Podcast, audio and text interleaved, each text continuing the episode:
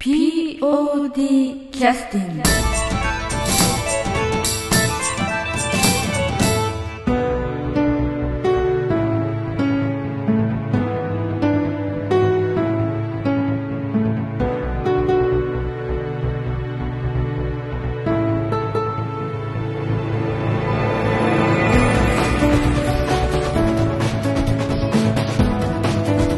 はい、えー、それではですね、えー、POD キャスティングを始めさせていただきます、えー、公演はもうあと2週間後ぐらいに迫っておりますけれども実際にあの、まあ、ミラージュという公演につきましては、えー、今日来てくださってる方はキャストとしてはね参加いただいてない方ですけれども、えーまあ、キャストの方がお忙しいということであえてスタッフの方に来ていただいてることになるんでしょうかね。でちょっと自己紹介で自分の役割と一緒にちょっとお願いをいたします。まず前田君からお願いします、はい。小道具係前田義人です。芝居がからなくて。前田義人です。よろしくお願いします。えな子供あ係。で小道具係前田義人です、よろしくお願いします、はい。じゃあはい。あ衣装とウェブ広報担当の松尾です。はい。松井松尾慎太郎。松尾慎太郎です。はい。でえっと代表でもありフレディ・マーキュリーでもありはい。えーセット作成 雑用係。何をおっしゃいますよ。が 東慎太郎。なんだろうね東そんな信義さん息子い。ません、東信義さんですね。よろしくお願いします。しますお願いします。えーっとあのミラージュという公演は1月の25日土曜日。それから26日日曜日の2回公演でウィングウィング高岡の、えーホールで、えー開演させていただく予定ですけれども今チケット等につきましてはいろんなホールで一応購入できる感じですかね。そうですね。はい。実際あのあとは劇団員の人に声かけていただくかあとインターネットの方でもそろそろウェブ割みたいなことができるようにおそらくセッティングを野田ちゃんがしてくれると思います。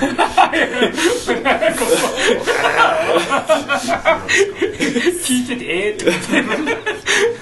一応インターネットのホームページご覧になっていただいたり、えーしていただいた方については、まあ、ウェブ割引という形で前売り料金でまあ入れますという形ですね。あと、まあ、チラシをチラシをお持ちの方々につきましては、えーっと今回からなんかわ前売り料金ででちょっと特殊なチラシもええ。用意させていただき、えでえそれは当たりのチラシとかそういうことですか？そうですね。はいそういうチラシもあるということで、あのまあ、受付の方にねおっしゃっていただければ、そうですね。はい。あのそのようにさせていただきましてあと劇団員の人にも声かけていただければあの前売り料金で入れるような形で取らせていただき200円ねお安くなりますのでまあ、高校生以下は、えー100円安くなると。そうですね。500円がええ。400円になると、うんえー一般の方としては1000円が800円になりますということで、ぜひともまたご活用いただければということですね。はい。で公演の日なんですけども毎年結構雪が降るかどうかとかねちょっと心配なところがありますけども。毎年なんか一番雪がね。多い週ですよね。ね。ちょっと心配してるんですけども、はい。まあ日頃の行いも関連してくるでしょうか。やばいな、ということであの、まあ、2週間前ですから、まあ、小道具についてはもうほとんど完璧にもう揃えてあるという形ですかね。実際。えー、と一番でも一番なんか大変だったのはどこだったですか？小道具とかで。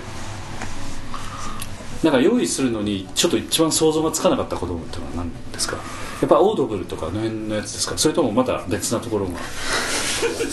全部誘導されとるやつやん。はい。オードブルが一番あの何もやっとらなこの人って思う申し訳ありません全部誘導されとったらお前。いや具体的にはどういうあのものが大変だったんですかね？一番想像つかなかったっていうのは、一番想像つかなかったのは、ね、例えばえーっとなんていうかトマホークとかねああいったものについてはパッとこうね斧をこう見つけてくればいいみたいなねそういったものとかありますしあと ロケットパンチとかね そういうものがあればすぐにこう見つけてこれるようなものもあるんですけれども。あ洗面器とタオルとトマホークは、ええ。ああまあはい、ええ。どうどういうものが一番大変だったですか？小道具として。あの意外となんかあるかなと思っててないものとかもあるんじゃないかなと思うんですけど。昔はなんかあのなんていうか黒電話みたいなのを探すのも結構大変で、はい。ええあの黒電話みたいなのわざわざ買ってきたりもしてたこともあったり自分たちで黒電話作ったりして、ね、東さんが作ったのがボツになったりとかいろいろありましたけど。も、ええ。なんか小道具でなんか大変なものってなんかありました？自分で段取りつけられなかったのってこれで6回目ぐらいです。ね申し訳ありません。いやありがとうございまおした。前喋ってもらっとるどういうものがありましたかね？な何でもいいですよ。自分なりに何これが難しかったみたいな。自分なり一番難しかったものですか、ええまずあの小道具というその仕事を拝命されて、はい。ええ実際に何をやっていいのか分かんない間に何ヶ月も経ってしまったところが大変だったとかどそういういやよく分からんですけどリ ストアップすらしてなかったとかなんか。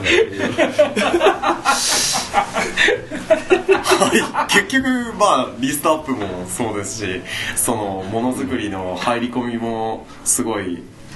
みんなにこうぶつけていいんだようん。竹花さんうんにすごい言われてて、ええまあ、それもそれは初期の頃から言われてた？はい。あそうなんだ。初期はい。途中から？なんか途中からですね。途中から？でも、うん。早い段階であ言われてた言われのにてました。その時にこう黙ってこう持ちこたえてずっとこうそのまましてたっていうのは何か意味があったんですか？なんかなかなかあのいやいやいや、はい。実際にどうなのかなと思って。あのそういうものっていうのはなかなかこうピンとこないものなのか、うん、実際あの POD の劇団入るととにかく自分のやったことのないことを結構やらされるので、えーそういうことが結構当たり前にあるので別におかしいことではないとは思う。んですけどまあ、いろいろそうですね。皿を探すのにあの古雑貨屋さん、うんうんうんちょっとお店やってる方に、うんうんうん。皿だとかどういうのところに行けば安く揃えますかねっていうのを質問した時に、うんまあ、テンボスっていううんお店があるんですね。その流通倉庫みたいなあお店があってそういうところに探しに行ったり、ええ。あとは本当に安く揃えるのに100均に行って100均でそうですねケーキの箱をうんうん。いろいろ作ってみたりあと昔あのちょっと放送とかするようなうん。あの上品な仕事に携わっていたので、うん。あのプレゼントの箱だとか放ちょっと送気になる言葉がありました。まあ、一応スルーしたけど、はい、プレゼントの箱はいを放送してリボンをかけたり、ええそういうのがすごい楽しかったですねあれ？苦労した話 あ申し訳ありません。地雷踏んじゃいました。実際にだからあのその時にあの自分のやっぱ楽しいことだけを優先してしまったのでなんかこう全体的なバランスが崩れてしまったというそういうことになるんですかね。いやそんなことはないですよ。どういうどういうどういう感じなんですかね 別にあの責めてるわけでもなくただ話を広げようとただ思ってるだけなんですすいませんあの、ええ。どどうどうこう、まあ僕はこういうものが作りたいんですがどうしましょうっていうこのぶつけ方がいまいちわからなかったっていうのもありまして、それはまあ劇団員の中にし親しくこう話をする人がいないとかあのちょっと孤立してたとか、まあ、いろんなことがあるとは思うんですよいやそういうことはないですそういうことはないです。かあのみんなにすごい可愛がられてますので、はい、はい。ありがとうございます。あの劇団 POD ってこういう劇団じゃないですからね。あの聞いてる人は勘違いしない。いやいやいやいやいやいやはい。ガードフルな劇団ですよ。はい。ただ単に僕はちょっと溜め込んでただけですね。まあ原因とすればちょっと甘く見てたっていう感じですか？はい、あの申し訳ないですが、うん。あのそうですね、うん。まあ、やっぱりけ一番経験したしたのが、うんうん。その練習の段階で投資練習だとかうん使ってみて、あこれはダメだから、うん。もっとこういうのがいいっていうのが、まああの一発で完成するのがやっぱり一番いいんですけど、うん。その完成したものをとりあえず渡してみて、これこうだからもうちょっと変えてみようとか、そういうのが生まれるっていうのが、全然想像つかなくて、うん。そのまあ投資練習だとか、揃った段階であじゃあこれで使ってやりましょうっていう頭で、後々で考えてたので本当にみんなには申し訳ありませんでした、いえいえ。あの実際にね本当練習の時にしあのなんか小道具っていうのも意外とその本当に道具だけじゃなくてあのなんていうかな芝居の一つの要素みたいな感じなので使ってみたりとか、本当おっしゃった通りね、はい。やってみないと分かんないところいっぱいあるんで、はい。そういうことが分かるだけでもかなりだと思いますけどね、うんはい。実際にこう次次例えば今度、まあ、ある程度後輩の方とかやってみたことのない人がいらっしゃったりすると、まあ、逆に言うと言ってあげたいことなんかもかなりあるよねおそらくね。そうですね、ええ。あのー早い段階で揃えましょうっていうのと溜め込まないでそうそうそうそうあのー誰かに相談しましょう。っていうのおそらくね竹花君もそういうことを経験してるはずなのよ、はい。うん。おそらくね、はい。みんなおそらくそうなのででギリギリになって持ってきたらこんなもの使い物ならみたいな感じになったりとかやっぱするので やっぱ実際に小道具狩りっていうのはかなりねやっぱ重要な要素で、うん。はい。本当にこう片手間でできるっていう感じでも違うようなところもありますよね、はい。うん、あとあのこの前あの、えー、とこの前というか、まあ、ちょうど2週間か3週間前ぐらいになりますけどフェイスブックで、はい。あの上げてもらってたのとかブログかなんかに上がってたんですかねあの制作してたあの食べ物消え物。実際消えないんだけども消え物を作ってましたけど。あ衣装の僕が作ってたやつですね、え僕あり がとうございます。の役者さんで作ってたやつ。あれ実際はあの本本物を使うという手も当然あると思うんだけどああいうジャッジをしした理由っていうのは何なんですかね？実際は。あのそれに似せて作るというか実際食べるわけでもないのであのなんていうかそう食べたふりをするとかそういう演技になるわけですよね。そう作ってる素材については紙とかああいうものを使ってね劇中にはでは食べないんでたうん。だああいうパーティーのシーンって今後あるかもしれないからもう作ってうん。道具としてストックしておいたらどうかねっていう風なうん。話。あのまあ僕が主導権僕の主導権でちょっと作り出したしょあのものじゃないんで、うん。まあ、どういった経緯でちょっとオードブルを、うん。あの食品サンプルで使う作るかっていうのはちょっとそこはちょっと分かんなかったんですけど。き決まった経緯。そうですね。決まった経緯はちょっと分かんないんですけど、まあ小道話の具途中で。ちゃんとの小道具さんもわからないいところでえあのー小道具さん小道具さんがこれで割って話入ってきてくれればそうですね。あそういうことなんやっていうふうになるんいやですけど。ー実はですね実はですね実はですねはい。あのまああの切れ物普通にええ。食べれるものっていうのもええ。一応案としてはあったんですがその土日2日間公演っていうこともあってうん。あと本番とゲネの分をうん。用意するっていうのでその保管方法だとかうん。そういう面の問題がありましてあとかな。はい。いやまあまあ そういう面もありますし、ね。はい、ん。でその当日土日誰がそんそれを買いに行って用意するのかっていうところでその置物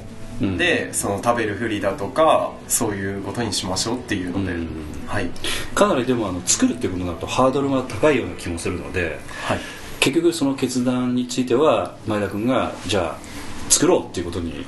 決断を前田君が仮にしたとしてみんながあ前田君の言う通りだっつってその辺作ろうっていう。その辺ちょっと聞きたい。そういう流れにななるっていうのはちょっと想像がつかない。そういう熱い展開だったら本当に良かったんですが、あの申し訳ありません。あのそのそういうふうにやった方がいいよねっていうようなことでアドバイスをいただいたどう作ればいいのでしょうかっていうので、ええ。あの最初はあの写真をうん。ちょっと、その皿に貼ったりしてちょっと立体感は出ないんですが、うん。まあ並んでいるっていう。それはマイラーだったわけですね。はい。すいません。ラジオ聞いてる人もなんかトホホみたいな感じが ああもうお客さんがお客さんがどこからその舞台を見るかがちょっと俺の中で見えんようになってきた。写真を皿に貼るって立体感はないんですけど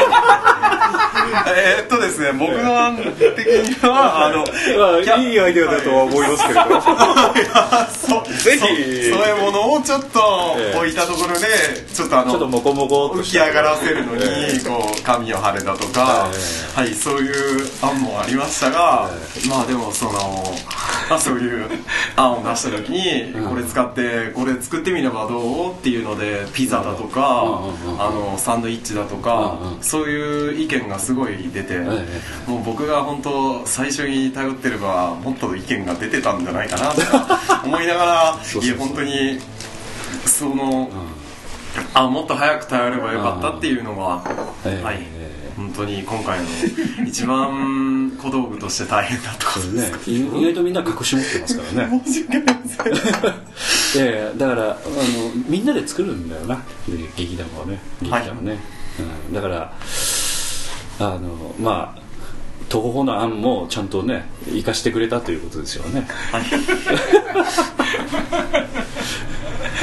あ実際あの何？あの材料とかは本当に紙とかだけなのあれ何使って紙粘土と、うん。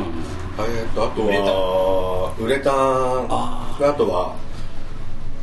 まあ食材の色物は折り紙とかうんああいった紙のものをつく使ったりとか、あちょっと離れてみると本物に見えるよねなんかね。もうあの今しもうすぐ仕上げにかかるんで、素晴らしいクオリティのものが、うん。まあ、衣装の方からはそれ出せるかなってそうですね。思ってますねそのオードブルは衣装の方から、衣装の方から。ねでいけるかなっていうのが実際舞台でやる場合はほら客席から見ると一番近い人でも5メートルぐらい離れてる、うん。だからそこから見て違和感なければ全然。ね、東舞台総合研究所は 5, 5メートルの魔術師と言われて5るメートルの魔魔術師。術師って言われてて。それをえその2メートル行くともう本当にひどい。あらがねその考えをちゃんと受け継ぎながらその食材特有の質感とかツヤ感を、あとはもう仕上げで、まあ、衣装部の方からは持っていけるかなと。そうね。衣装部。強調してますな。ありがとうございますあのえーっとねあの劇団フロンティアさんね芝居見に行かれた方もねいらっしゃると思うんですけど「見果ての夢」っていうね POD と全く同じ芝居、あのあの距離感っていうのはまた 2, 2メートルとか1メートルの世界なのでまた違うんですよね作り方がね、あのうん。役者さんの表情だとか、うん。声もすごい伝わってくるので、ん。もう本当に温かい感じが、こ小道具の考え方とかセットの考え方とか役者のその演技の仕方とかおそらく全て軸が違うというか、はい。まあ、別物が全然やっぱ違うというか。だから POD でやってることそのまま例えばフロンティアさん持ってったらやっぱ使い物にならんというかねちょっと違う軸がね違うところがありますのでそうなんですよねあここでちょっとお伝えしておきますけどあの、えーっとフロンティアさんのあのポッドキャストをやっていただいてねすごい私仲間で来て嬉しかったんですけどフロンティアさんがポッドキャストやってらっしゃって能登恵美さんがやってらっしゃったんですけどされてますねあの最終回だと思って言ってこの前終わられたので年末に、えーまた復活していただきたいということをまた一つここの場で、えーお伝えをしていきたいと思ってますけど、えーぜひともまた、えー交流をさせていただきたいと思ってますけども。はい、あのそういう意味ではあの本当にちょっと違うあの立ち位置でやってらっしゃるなと思って、まあ、そういうような観点であのその小道具も作っているということですよね。はい。はい、あとはあのそれ以外のなんか苦労した小道具とかあるの？なんかいっぱいあるんじゃない？いっぱいあるんでしょ？なんか用意しなくちゃいけない。さお皿とかは解決したの？なんかいいお皿とかはいあのーななんでなんでもいい。よはあのやつあれよええーほとんど。あのーえっとそうですね。え門口君一番喜んでる。ちょっと原稿をこう安田さんにすってもらったりだとかあとあの別冊ああこれはネタバレになるからあまり言わない方がいいですかね、雑誌のちょっとしたああなるほど、はい。あ要するに漫画家さんがあの使う小道具とかいっぱいあるわけですよね実際に、まあ、芝居の中で使う、ま、漫画家は出してもいいと思うんで、はい。あとそのえーっとチャンピオンじゃなくてジャンプじゃなくて何でしたっけあれ。えーっと雑誌の名前。あのあ架空のやつの方、ええ架空の。あドリーミング。ドリーミングでしたっけ、はい。あのドリーミングも小道具としてはあるわけでしょ。はいこちらはあのーえまた衣装の。衣装部担当の松尾さんがあの、ええ表紙をあパソコンでこうコーディネートしてくださいましてあはいはいはい。はい。そちらを印刷してもらったものを私があの手厚く受け取りましてなんか40万部売れはい。あの表紙をちょっとね。そ僕があのちょっと指示をしたということですよ貼るだけっていう申し訳ありません。あのいやいや、はい。そそれでいいんですってやってもらえる人にやってもらうのが小道具の係なんでね、ええ。あの表紙っていうのは実際何何を参考にしたんですか？じょ女の子の冊子というか。そうですね。ネットで女の子の雑誌の表紙を引っ張ってきて、うん。それに似た書体と、うんうんうん。あとは、まあ、イラストはちょっとうんあの演出の娘さんに描いてもらう予定で今進めてるんですけど。ああい愛ちゃんですね。ですね、ええ愛ちゃんに作ってもらうんですけあど、まだ完成しはまだしてない。完成してないんですよ、えで結局そのイラストの色に合わせてうん。ちょっと載せる文字も変えていこうかなっていうような、うん。どっちかというとすんごい子供と中高生が読むような雑誌。中高生がターゲットなんだね。っていうイメージじゃないですか、ああいう。んうんううん少女漫画って、うん。だからすんごいビビッドな色合いでちょっと表紙を作りたいんでどうしてもプロっていうか手作り感が出てしまうんで、ええその辺の質感をまだもうちょっとクオリティ上げていけばうん。っていう状態ですね、なるほまあそろどそろ。何冊か作らなくちゃいけないの？一冊だけでいいと同じものが何冊かあればいいか。あ同じものを5冊ぐらい？4冊。4冊あとはもう作るだけなんですけどただ難しいのは表紙だけだったら、うん。うんまあ、A4 とかうん。B5 とかの紙に吸って、うん。あとはちょっと手加えればいいっていうような形なんですけどやっぱり表紙帯とか？お帯帯っていうか、なんていうんですか？あの背表紙です背表背表表表紙背裏表紙表紙の背表紙背表紙か、背表紙はやっぱりどうしても印刷した後手でハサミで切るか何かで加工しないといけないんで、うん。その辺で、まあ、ちょっとクオリティが下がらないようにちょっと気をつけないといけないなっていうのは、そうですね。そこを 5, 5メートルと衣装部の方ではちょっと考えて。衣装部はね、うん5メートル、まあ、魔術ってどのように使うかね、綺麗に制作させていただできます表紙の部分と背表紙の部分ちゃんと面が合うようにでえ。きればそうですね。なっていうん。そこをあまりこうやっつけ仕事でやってもらうと困るそうですね。はいそういうことですかね、ちょっと小道具さんの方にどういう仕上げていくのかっていうえあのいろいろ裏アイテムを手に入れてきましたのであそうですか。なん。とか綺麗に仕上げれるようにあそうですか、ありがとうございます。え ということでちょっとあの休憩の曲を入れさせていただきたいと思いますけど。じゃあ松尾君何かあります？じゃあ、うん。そうですねな何でもいいですよ。あのもしリストをご覧になりたいんであれば今お見せしますし。瞳のオープニングの方、ボーカルじゃないボーカえル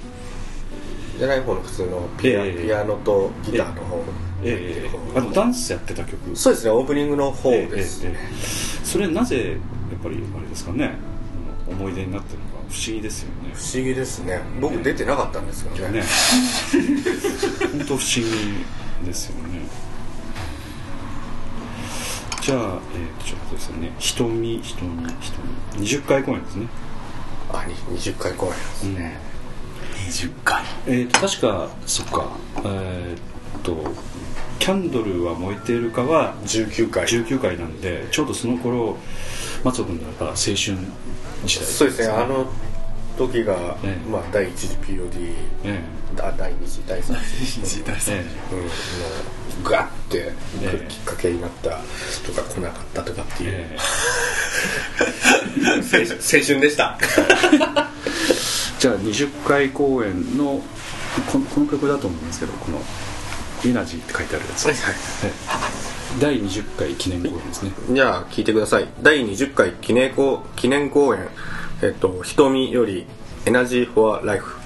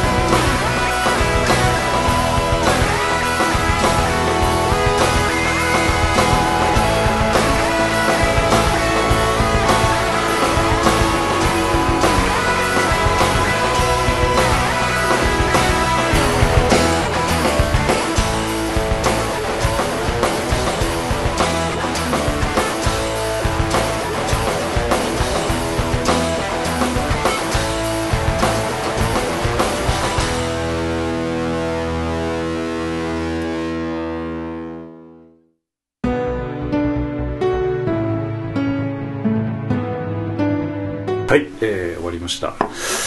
あの今回につきましてはあのなんかオープニングはなんか みたいなのなんかそれ言っていいのかな？何なんですかね？どうなんですかね？これサプライズあじゃあですかね、えー、じゃあここ P 入れときますかね。久々、はい、なんかああいうちょっとオープニングは少し普通に始まらないよという程度のもんで、うん、ちょっと思考がちょっとした久々の仕掛けっていうか、まあ、そういった演出の考えに沿ったものをちょっと入れていくような形なんで。その辺はなんか衣装的にはかなり苦労したとかあるんですか？衣装的には、まあえっとパンフレットにも書いてパンフレットっていうかチラシにも書いてある通り、まあ、主人公の奥さんが亡くなられたところから物語が始まるんで,、でまあ、そこで皆さん喪服を着るっていうようなシーンがあるんでで、まあ、その辺の喪服をどう調達するかっていうのは、まあまあ、みんな社会人だったりするんで、お持ちですかね。ですね。ただあのクリスチャンなんです、その亡くなられた主,、主役の、まあ、森山さんが訳されてる新庄っていう役のが、えっと、奥さんがクリクリスチャンなんで、うん、その辺ちょっとこだわるかこだわらないかっていう部分要は黒いベールとかですね。そうですね。じゃあその時のあの曲早速できてますんでちょっと聞いてみますかね、はい、そうですね、はい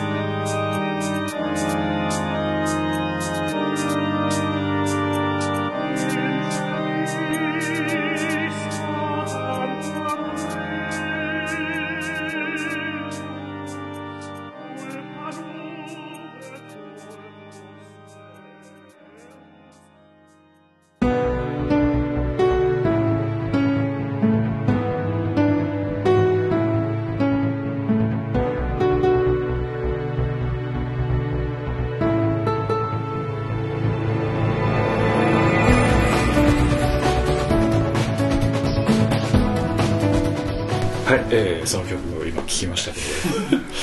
あのなんていうか、えー、先ほど言われたようにクリスチャンのなんか雰囲気ですよね。あのを出そうかなっていうふうなところだったんですけど、結局ベールは、うん、要は専門用語で言うと葬儀遺族と統計だけになっちゃうんで、それをその23個ちょっと買うのもで逆にあの葬儀のことなんでこだわると革靴もダメじゃないですかセッションをイメージするんで。あそうなんだ。そうなんです。だからそういった部分までちょっとこだわる必要があるのかっていう部分でとりあえずじゃあそこは動きとか、まあ、演技で見せようっていうふうな形で。じゃあこの音楽に合わせてな何かあるのかよくわからんですけどもまあ楽しみにしていただきたい。そうですね。あんまりあのハードル上げるのもあれです そうですか、えー、これないようにというか、はい、この曲自体は私結構好きであのえー、グレゴリアンのあの成果っていうんですかね。ああいう男性のあの、まあ、合唱のあの流れが優しく入れてくれてるって。合唱合唱がボーカルが入る前に、新芝に入っちゃいます、あそうなんだあれ。そうです僕僕もあ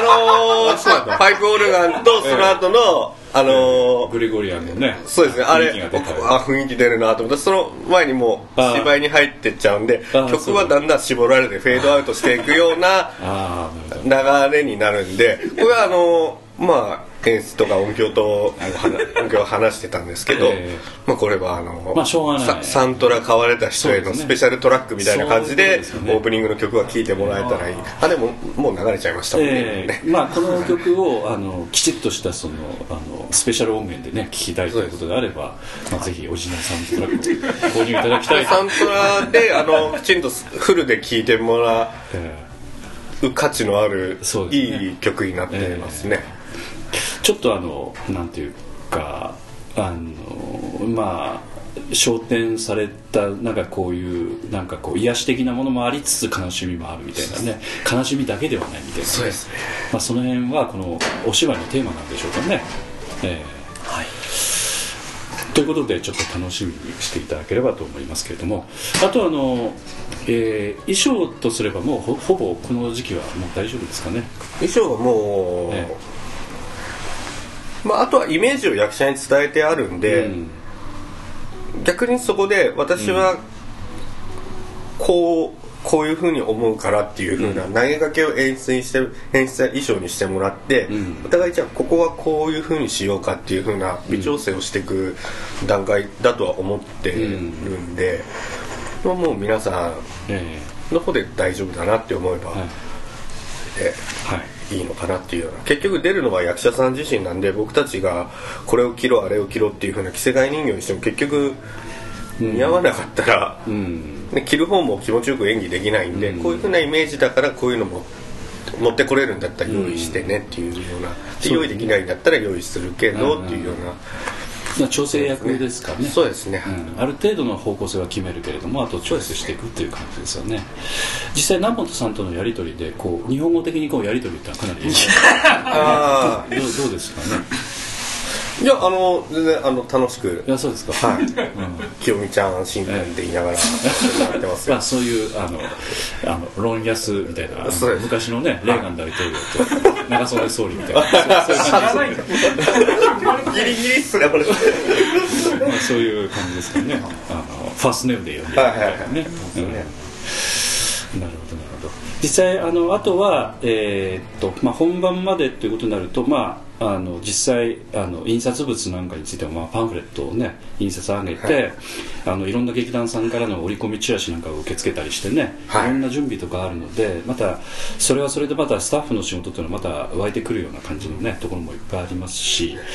えー、それにつきましてはぜひともまた折り込みチラシをねぜひ入れてくれということであれば本当お互い様ですので、ね、ぜひともねこれ聞いてくださってる劇団の方とかあるいは劇団以外の方でも何かこういう催しありますよとか、まあ、そういったものにについてはぜひとも、まあ、ご連絡いただければね、えー、ぜひともまた対応させていただきたいと思ってます。あの何日前ぐらいまでに来ていればありがたいみたいな感じですかね。どうですか東さん。そうですね、うん、実際折り込みするのは、えーと、多分あのーうん、まあ、25日、26本番ですですからね、えーと、大体その週の木曜日ぐらいにはもう23日。にはあのー僕の小屋入ってますからそうですね。大体その2324ぐらいで、うん、あの織り込みすると思いますので、はい、それまでに何かこちら、私のところでもいいですし、まあ連絡いただければ、ね、届ければ届いて、ね、届ければこう手元に届いていれば大はい、まあ、どれぐらい必要かとかについては、ね、あのまた個別にご連絡を、はい、まあ、その数字を言うと POD の動員数も分かってしまうというそうですね。まああまり余るとね、ええ、あのまたその、ええその後私たちもこう処分に困るというか、えー、処理に困りますんで、えー、あまりもったいない。ですね、まねえー、もったいないんで、その辺の数をきちっと確認また連絡させていただきますので、ね、連絡いただいた方がありがたいと思います、ね、そうですね。はい、はい、えー、折り込み必要な方がいらっしゃればぜひともね宣伝にもなりますので、はい、ぜひともご利用いただければと思います。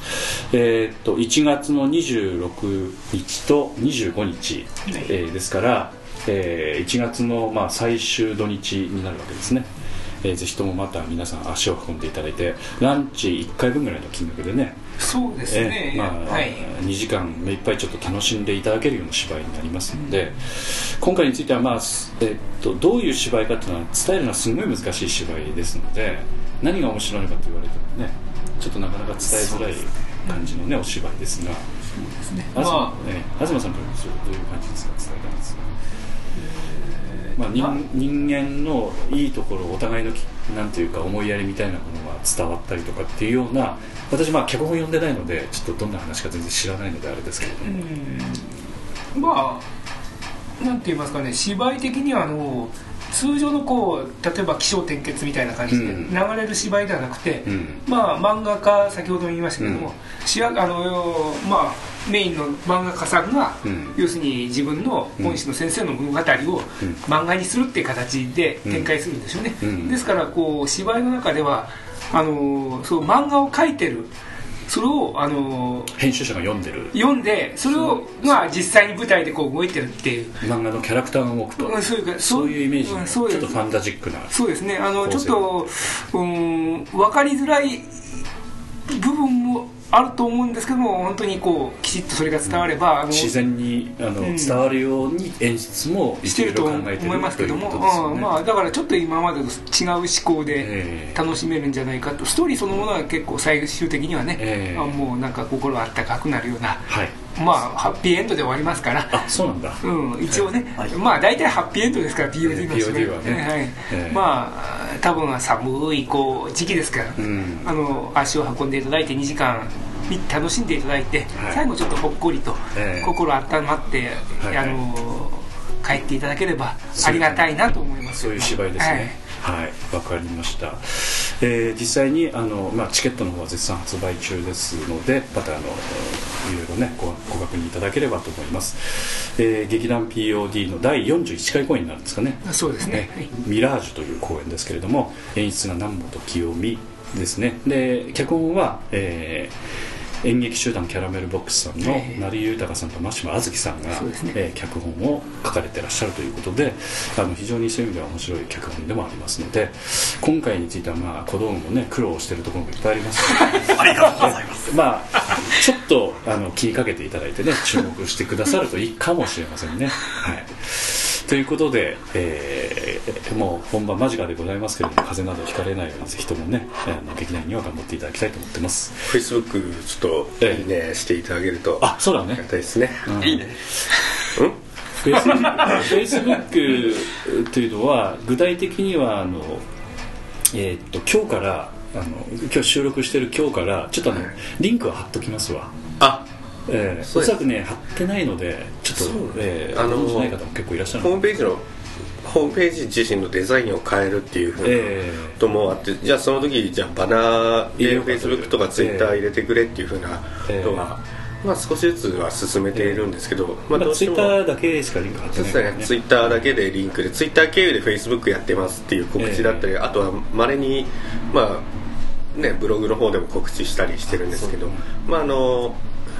まず人もまたウェブ上でねリンク作っておきますあと練習レポートも頻繁に公開してますし、はい、今日のこういった収録の、えー、まあ、写真とかもフェイスブック上ではアップさせたりさせていただいてますんで、また細かくちょっと見ていただければ、ね、劇団の雰囲気なども分かっていただいたり、えー、まあ芝居が完成していく様が、えー、追っていけるんじゃないかなっていうのはあるんでもしよかったらあのフェイスブックの方もご覧いただければと思いますので。そうですね、はい、えっ、ー、と今、えっ、ー、と確か、えー、先先日というかちょっと前ですけどもね50人一応目標達成をしたそうですね。50本当は100まで持っていけたらいいなとはあるんですけど、えーまあまあ、一応まあ一律化ということでね目標達成をしていただいて。ここの後まあえー、と一応フェイスブックについてはあのパンフレットとかも入れさせていただいたりとかね、はい、これからしていきたいとは思ってますので、はい、ということで、えー、そういったところもちょっとご覧いただいてあのいただければと思います、えー、今日は、えー、と小道具係の前田君それから、えー、衣装あのウェブ広報の松尾君はい、はい、それからフレディ・マーキュリーのフレディ・マーキュリー東信義さんに。あとはあの門口さんからも、楽しい放送収録してきてねというふうに メッセージを。モンローさんでおなじみの。なんか面白いことぶっ込んでくれよっていうふうに言われましたけど今思い出しました。あのモー君はあえてねあの、はい、佐渡マゾにあの呼ばれるような放送を目指してらっしゃる。素晴らしい、えー、ありますのでね,、はい。えー、ね汚れ役を。やって汚れ役。汚れ役っていうかもう汚れです。ねということで、えー、ぜひとも頑張っていきましょう。今日はありがとうございました。ありがとうございました。ありがとうございました。